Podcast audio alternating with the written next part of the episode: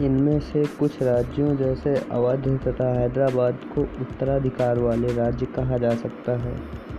मुगल साम्राज्य की केंद्रीय शक्ति में कमज़ोरी तथा मुगल प्रांतों के गवर्नरों के स्वतंत्रता के दावे से इन राज्यों का जन्म हुआ।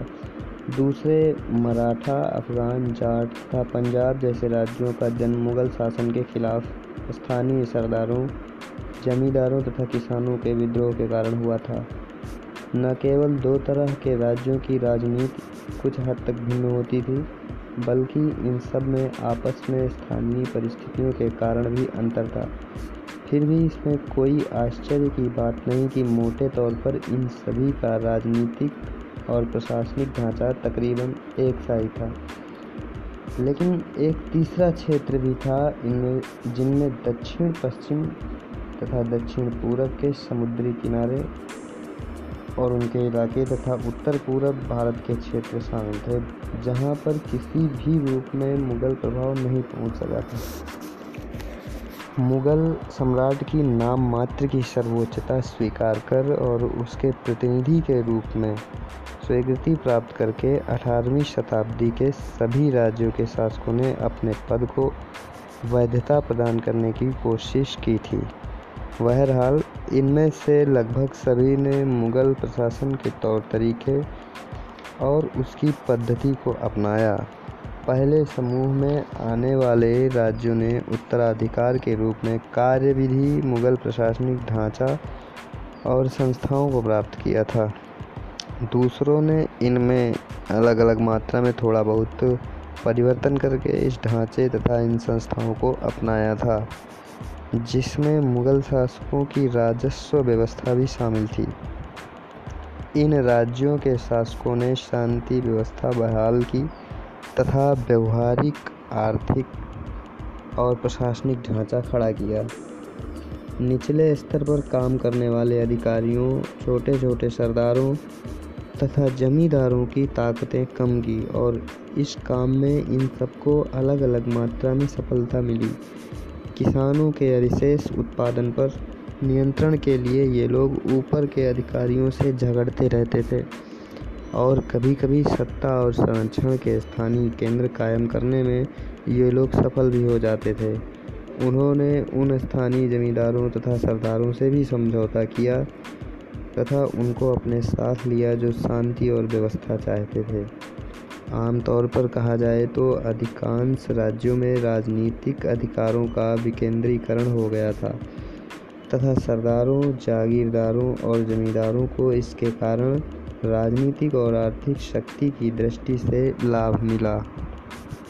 इन राज्यों की राजनीति लगातार गैर सांप्रदायिक या धर्मनिरपेक्ष बनी रही, क्योंकि इन राज्यों के शासकों की आर्थिक तथा राजनीतिक प्रेरक शक्ति समान नहीं थी।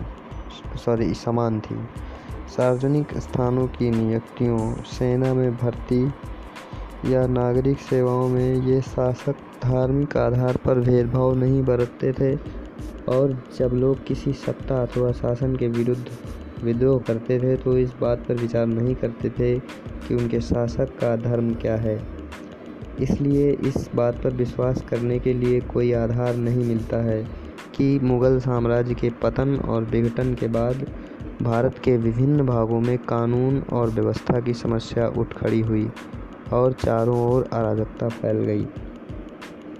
वास्तविकता तो यह है कि 18वीं शताब्दी में प्रशासन तथा अर्थव्यवस्था में जो भी अव्यवस्था विद्यमान थी, वह भारतीय राज्यों के आंतरिक मामलों में ब्रिटिश हस्तक्षेप और ब्रिटेन द्वारा चलाए गए विजय अभियानों का परिणाम थी। हाँ यह बात सही है कि सतारहवीं सदी में जो आर्थिक संकट शुरू हुए थे, उनकी रोकथाम इनमें से कोई भी राज्य सफलता से नहीं कर पाया। इनमें से सभी राज्य मूल रूप से कर उगाहने वाले राज्य बने रहे। जमींदारों और जागीरदारों की संख्या तथा राजनीतिक ताकत में लगातार वृद्धि होती गई और कृषि से होने वाली आमदनी के लिए वे लगातार आपस में झगड़ते रहते थे। इसके साथ साथ किसानों की हालत दिनों दिन बिगड़ती चली गई, जहाँ इन राज्यों ने आंतरिक व्यापार को ठप नहीं होने दिया, वहीं इन्होंने विदेशों से व्यापार को बढ़ावा देने की कोशिश भी की, लेकिन अपने राज्यों के आधारभूत औद्योगिक और वाणिज्यिक ढांचे को आधुनिक रूप देने के लिए इन लोगों ने कुछ नहीं किया। इससे यह बात साफ़ हो जाती है कि वे आपस में संगठित क्यों नहीं हो सके और विदेशी आक्रमणों को सफल, विफल करने में उनको क्यों सफलता हासिल नहीं हो सकी।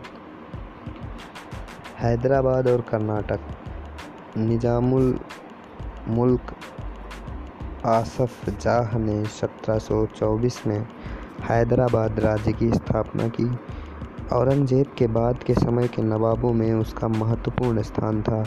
सैयद बंधुओं को गद्दी से हटाने में उसकी अहम भूमिका थी। उसको दक्कन के वायसराय का खिताब प्राप्त हुआ था। 1720 से 1722 के बीच दक्कन में उसने अपनी स्थिति सुदृढ़ की थी।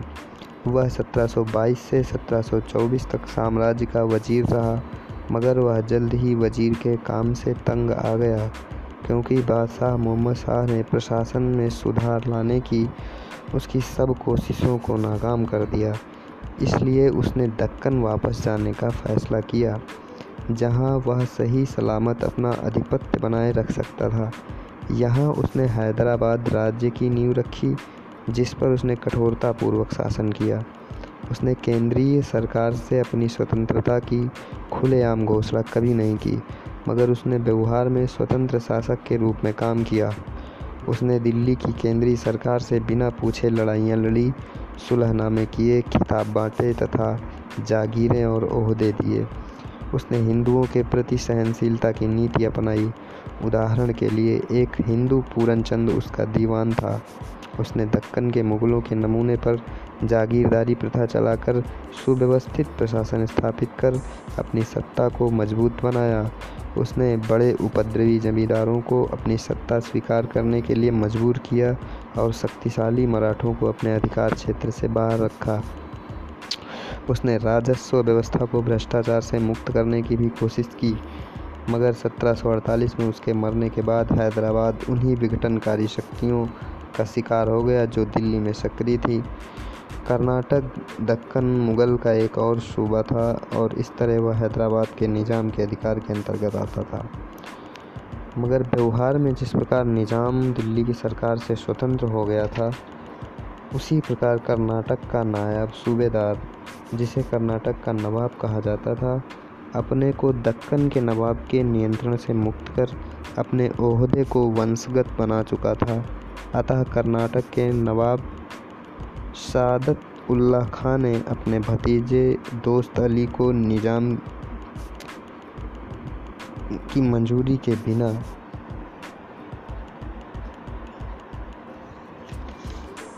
ही अपना उत्तराधिकारी बना दिया था। आगे चलकर 1740 के बाद कर्नाटक की स्थिति नवाबी के लिए बारंबार संघर्षों के कारण बिगड़ी। और इससे यूरोपीय व्यापारिक कंपनियों को भारतीय राजनीति में प्रत्यक्ष रूप से हस्तक्षेप करने का मौका मिल गया। बंगाल केंद्रीय सत्ता की बढ़ती कमज़ोरी का फ़ायदा उठाकर असाधारण योग्यता वाले दो व्यक्तियों, मुर्शिद कुली खां और अली वर्दी खां ने बंगाल को वस्तुतः स्वतंत्र बना दिया। मुर्शिद कुली खां को 1717 में जाकर बंगाल का सूबेदार बनाया गया, मगर वह उसका वास्तविक शासक 1700 से ही था। जब उसने दीवान बनाया गया था, उसने खुद को तुरंत केंद्रीय नियंत्रण से मुक्त कर लिया। यद्यपि वह बादशाह को नियमित रूप से नजराने की काफ़ी बड़ी रकम भेजता रहा उसने अंदरूनी और बाहरी खतरे से बंगाल को मुक्त कर वहाँ शांति कायम की। अब बंगाल जमींदारों की प्रमुख बगावतों से भी कमोबेश मुक्त हो गया। उसके शासन के दौरान केवल तीन विद्रोह हुए। पहला विद्रोह सीताराम राय, उदय नारायण और गुलाम मोहम्मद ने किया। उसके बाद सुजात खां ने बगावत की अंतिम विद्रोह नजात खां का था। उनको हराने के बाद मुर्शिद कुली खां ने उनकी जमींदारियाँ अपने कृपा पात्र राम जीवन को दे दी। मुर्शिद कुली खां ने उनकी सत्रह में मर गया। उसके बाद उसके दामाद सुजाउद्दीन ने बंगाल पर सत्रह सौ उनतालीस तक शासन किया। उसकी जगह पर उसका बेटा सरफराज खां आया, जिसे उसी साल गद्दी से हटाकर अली वर्दी खां ने नवाब बन गया। इन तीनों नवाबों ने बंगाल को शांतिपूर्ण और सुव्यवस्थित प्रशासन दिया। उन्होंने व्यापार और उद्योग को बढ़ावा दिया। मुर्शिद कुली खां ने प्रशासन में मितव्यता बरती। उसने बंगाल के वित्तीय मामलों का प्रबंध नए सिरे से किया। उसने नए भू राजस्व बंदोबस्त के ज़रिए जागीर भूमि के एक बड़े भाग को खालसा भूमि बना दिया और इजारा व्यवस्था ठेके पर भू राजस्व वसूल करने की व्यवस्था आरंभ की। स्थानीय जमींदारों और सौदागर साहूकारों के बीच से उसने राजस्व वसूलने वाले किसान और सौदागर साहूकार भर्ती किए। उसने गरीब खेतिहारों का कष्ट दूर करने तथा उन्हें समय पर भू राजस्व देने में समर्थ बनाने के लिए तकावी ऋण भी दिए। इस प्रकार वह बंगाल सरकार के संसाधनों को बढ़ा सका। मगर इजारा व्यवस्था ने किसानों और जमींदारों पर आर्थिक बोझ बढ़ा दिया। इसके अलावा यद्यपि उसने केवल असल जमा की मांग की और गैरकानूनी टैक्स हटा दिए तथापि उसने जमींदार और किसानों से लगान की वसूली बड़ी निर्दयता के साथ की। उसके सुधारों का एक परिणाम यह हुआ कि अनेक पुराने जमींदारों को निकाल बाहर किया गया और उनकी जगह पर अभी अभी पनपे इजारेदार आ गए। मुर्शिद कुली खां और उसके बाद के नवाबों ने हिंदुओं और मुसलमानों को रोज़गार के समान अवसर दिए। उन्होंने सबसे ऊँचे नागरिक ओहदों और कई फौजी ओहदों पर बंगालियों को रखा, जिनमें अधिकतर हिंदू थे। इजारेदारों को चुनते समय मुर्शिद कुली खां ने स्थानीय जमींदार और महाजनों को प्राथमिकता दी, जिनमें अनेक हिंदू थे। इस प्रकार उसने बंगाल में एक नए भू अभिजात वर्ग को जन्म दिया। तीनों नवाबों ने माना कि व्यापार का प्रसार जनता और सरकार के लिए फ़ायदेमंद है। इसलिए उन्होंने भारतीय और विदेशी सभी व्यापारियों को बढ़ावा दिया।